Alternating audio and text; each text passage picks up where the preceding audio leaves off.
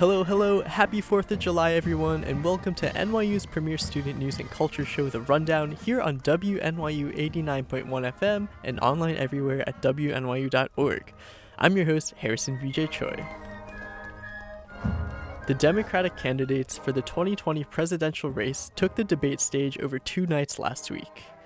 In a patriotic fashion, the Rundown's Arya Tousi brings you almost four hours of politics talk in under five minutes.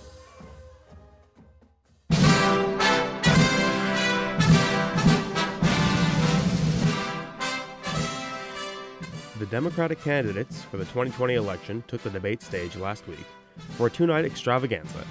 Their first chances to make a major impression on voters on a range of topics from climate change and immigration to healthcare and foreign affairs. This debate was a departure from the usual format, probably to avoid the mess we saw in 2015 with the Republican primaries, and to give the lesser known candidates a chance to speak without being overshadowed by their rivals. Texas Congressman Beto O'Rourke kicked off the first debate by showing off his Espanol. This economy has got to work for everyone. And right now, we know that it isn't. And it's going to take all of us coming together to make sure that it does. Necesitamos incluir cada persona en el éxito de esta economía. Pero si queremos hacer eso, necesitamos incluir cada persona en nuestra democracia. Uh, cada votar, ca cada votante necesitamos la representación y cada voz necesitamos escuchar. Right now, we have a system that favors those who can pay for access and outcomes. Cory Booker and Julian Castro followed suit throughout the night. There were questions leading up to the debate about whether Senator Elizabeth Warren would suffer being in the first debate without the frontrunners. Considering the field, Warren saw her chance to take the spotlight and took full advantage of it, outlining her stances on breaking up big tech companies and erasing student debt. So I think of it this way who is this economy really working for? It's doing great for a thinner and thinner slice at the top. It's doing great for giant drug companies. It's just not doing great for people who are trying to get a prescription filled. It's doing great for people who want to invest in private prisons, just not for the African Americans and Latinx whose families are torn apart, whose lives are destroyed, and whose communities are ruined. Former Vice President Joe Biden, the clear frontrunner going into the second night of debates, did not show the usual charisma we see from him when he's on the national stage. One of the most heated moments of the night came when Senator Kamala Harris grilled him on his civil rights record. I do not believe you are a racist. And I agree with you when you commit yourself to the importance of finding common ground. Mm-hmm. But I also believe, and it's personal, and I was actually very, it was hurtful to hear you talk about the reputations of two United States senators who built their reputations and career on the segregation of race in this country. And it was not only that, but you also worked with them to oppose busing. And, you know, there was a little girl in California who was part of the second class to integrate her public schools. And she was bused to school every day. And that little girl was me. So I will tell you that on this subject, it cannot be an intellectual debate among Democrats. We have to take it seriously. We have to act swiftly. Mayor Pete Buttigieg also faced tough questions on race relations following a fatal police shooting in his town of South Bend, Indiana. My community is in anguish right now because of an officer involved shooting, a black man, Eric Logan, killed by a white officer. And I'm not allowed to take sides until the investigation comes back. The officer said he was attacked with a knife, but he didn't have his body camera on. It's a mess, and we're hurting.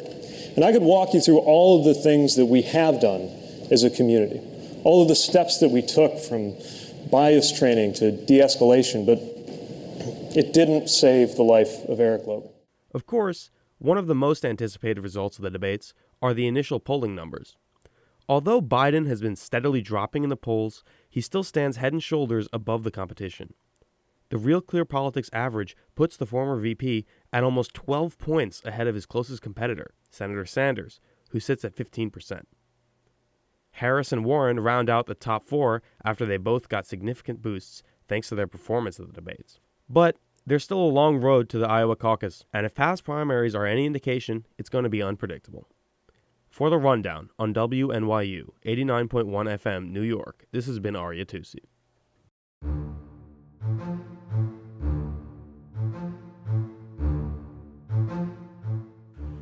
Ah, summer. It's the time for picnics, fireworks, and awkward family barbecues. But in the world of basketball, summer signifies the start of summer free agency. Now, what free agency, you may ask? Well, basically, after the NBA season is over and a championship is won, NBA teams use the summer to reorchestrate their player rosters. This may include releasing players, trading players, keeping players by negotiating contracts, but most importantly, the summer is a prime time to sign what we call unrestricted free agents.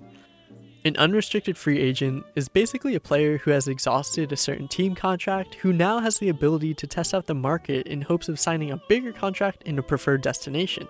With this information now in your head, you may be thinking, wow, being an unrestricted free agent sounds pretty awesome. And in some ways, you're totally right. Like, take arguably the most popular player and 2018 unrestricted free agent LeBron James. Cleveland triggers in. James, two seconds, one second to the win. Oh! LeBron James delivers. Last summer, James managed to negotiate a four year, $153 million contract with the Los Angeles Lakers. And that's not all. By signing with the Lakers, James can now pursue his interest in Hollywood films, as it's been revealed that while residing in LA, James has been working on Space Jam 2.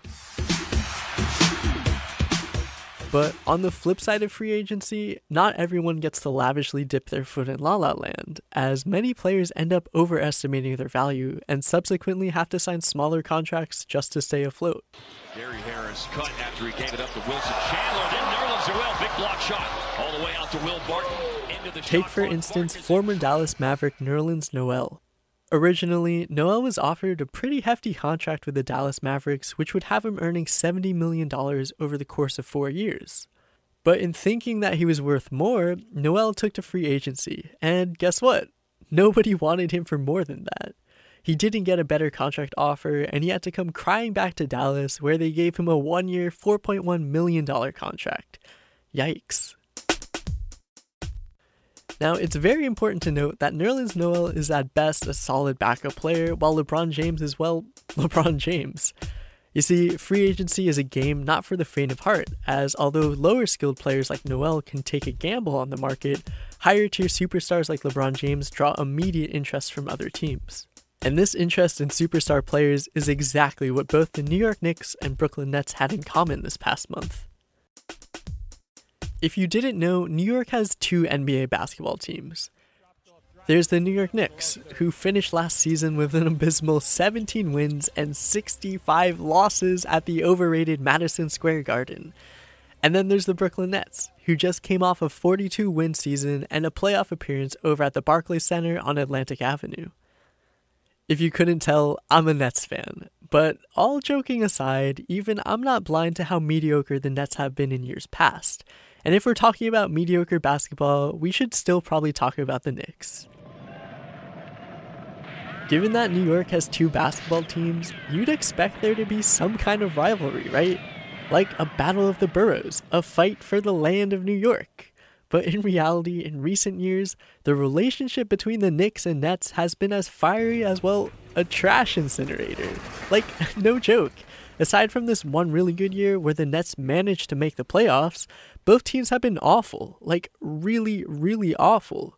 Between terrible trades, overpaying undeserving players, and just making some real boneheaded decisions, you can say New York has been forced to endure a dumpster sports rivalry, where the teams aren't trying to one each other up in championships, rather, it's a battle for who stinks less. But this past month, the Knicks and Nets have been blessed with a different type of NBA rivalry. That's right, the unrestricted free agency rivalry. With both free agent players Kevin Durant and Kyrie Irving expressing their interest to play in New York, both the Knicks and Nets have been clearing space in hopes to land the superstars. Just for some clarification, Kyrie Irving and Kevin Durant are franchise changing players. Like, if you have one of these guys alone, you can bet that your team will reach some form of success. But when you have the option to not only grab one, but two of these guys and pair them up, Oh my goodness gracious. It's like turning a $1 slice of pizza into a full on platter of caviar. And so it began, the first real NBA sports rivalry between the boroughs in a long time. A battle to change the face of New York, and one that would be hard fought to the bitter end. A rags to riches summer that would last for centuries to come. An epic battle between the. Wait, what? Kevin Durant announces his plan to sign with the Nets on June 30th, and Kyrie Irving does the same on July 1st. Hello! That's right, there was really no hard decision to be made, as both Durant and Irving immediately announced their decision to play in Brooklyn just days after summer free agency started. So much for a long drawn sports rivalry, I guess. You see, although Brooklyn hasn't been a very exciting team in years past, the last promising season that I had alluded to earlier, paired with a desirable contract, made it enough for the two superstars to join forces in Brooklyn and leave the Knicks with nothing but false hopes. As a Nets fan, I was ecstatic. I was jumping up and down, and I wanted to know how other fans felt, so I headed down to the Barclays Center to get the scoop. Can you tell me how you felt when KD and Kyrie signed? Oh, I was super excited. I mean, Brooklyn is now uh, is now going to be a championship contender. I'm really excited about it. I'm really excited for the, the Nets franchise. I'm excited for the borough of Brooklyn. It's been a long time coming, man. The franchise been through a lot. I mean, they've been looked at as like second-class citizens in the city of New York behind the Knicks. And I feel like it's our time finally to break out. You know what I mean? You know, and finally take the city over and finally be recognized as a powerhouse and be respected. So I think it's awesome, man. I can't wait. Will New York City always be known as a Knicks town? Listen, man, this is the beginning of the end for the Knicks, man. This is this is this is where the power shift begins. You know, I get it. You know, this is a Knicks town. They've been here longer. They they got more uh, more history with the with the city of New York. But you got to understand, winning changes everything. And as long as the Nets keep winning, the Knicks will be forgotten about. I'm not saying they won't be completely forgotten about, but you will see that power shift starting to tilt a little bit. What makes Brooklyn a basketball city? I mean, because to be honest, basketball is like the heart of Brooklyn. On every corner you go, it's a new, I would say, like play park. It's a new YMCA in a, in a, in a sense. Everybody loves basketball in Brooklyn, and um, they, everybody strives to be in, in the in the basketball aspect. So I feel like Brooklyn plays a great part, and, and vice versa. Basketball plays a great part in Brooklyn as well. We have all the elements here. I mean, we got the fashion, the hip hop, we got is it star power now? Obviously, we, I mean, come on, they decided to put a new stadium here. You know, so Brooklyn is the new epicenter of New York. Do you have anything to say to Knicks fans? What I got to say to Knicks fans is, you're not entitled to anything, okay? Knicks fans think they're entitled to good players because of where they play at. Listen, you have to start from your infrastructure and you have to build with the players you have. You have to earn respect. Like I said earlier, not everyone wins in summer free agency, so I went over to Madison Square Garden to check up and see how Knicks fans were feeling. Tell me how you felt when the Nets took Kyrie and KD. I knew Kyrie wasn't coming, so I was okay with it. KD, it kind of got me a little mad. I mean, we, we, we build it in the draft, so it's cool. Why do you think the Nets had a better shot? I think they had the better shot because of Jay Z.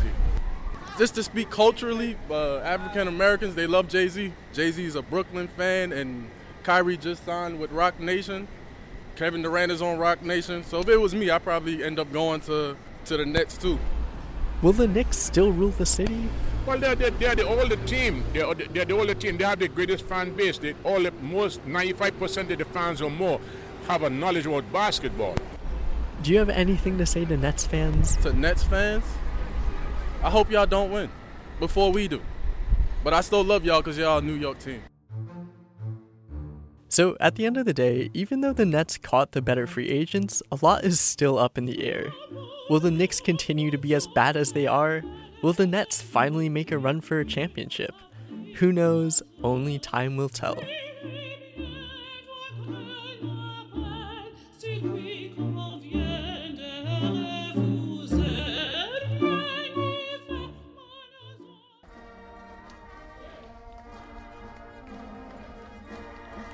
Thank you so much for listening to the rundown here on WNYU 89.1 FM. As always, feel free to connect with us over at news at WNYU.org or keep up with previous episodes on Apple Podcasts. Sick Transit Glory is next. I'm your host, Harrison Vijay Tsui. Happy 4th of July, and I'll see you guys next week.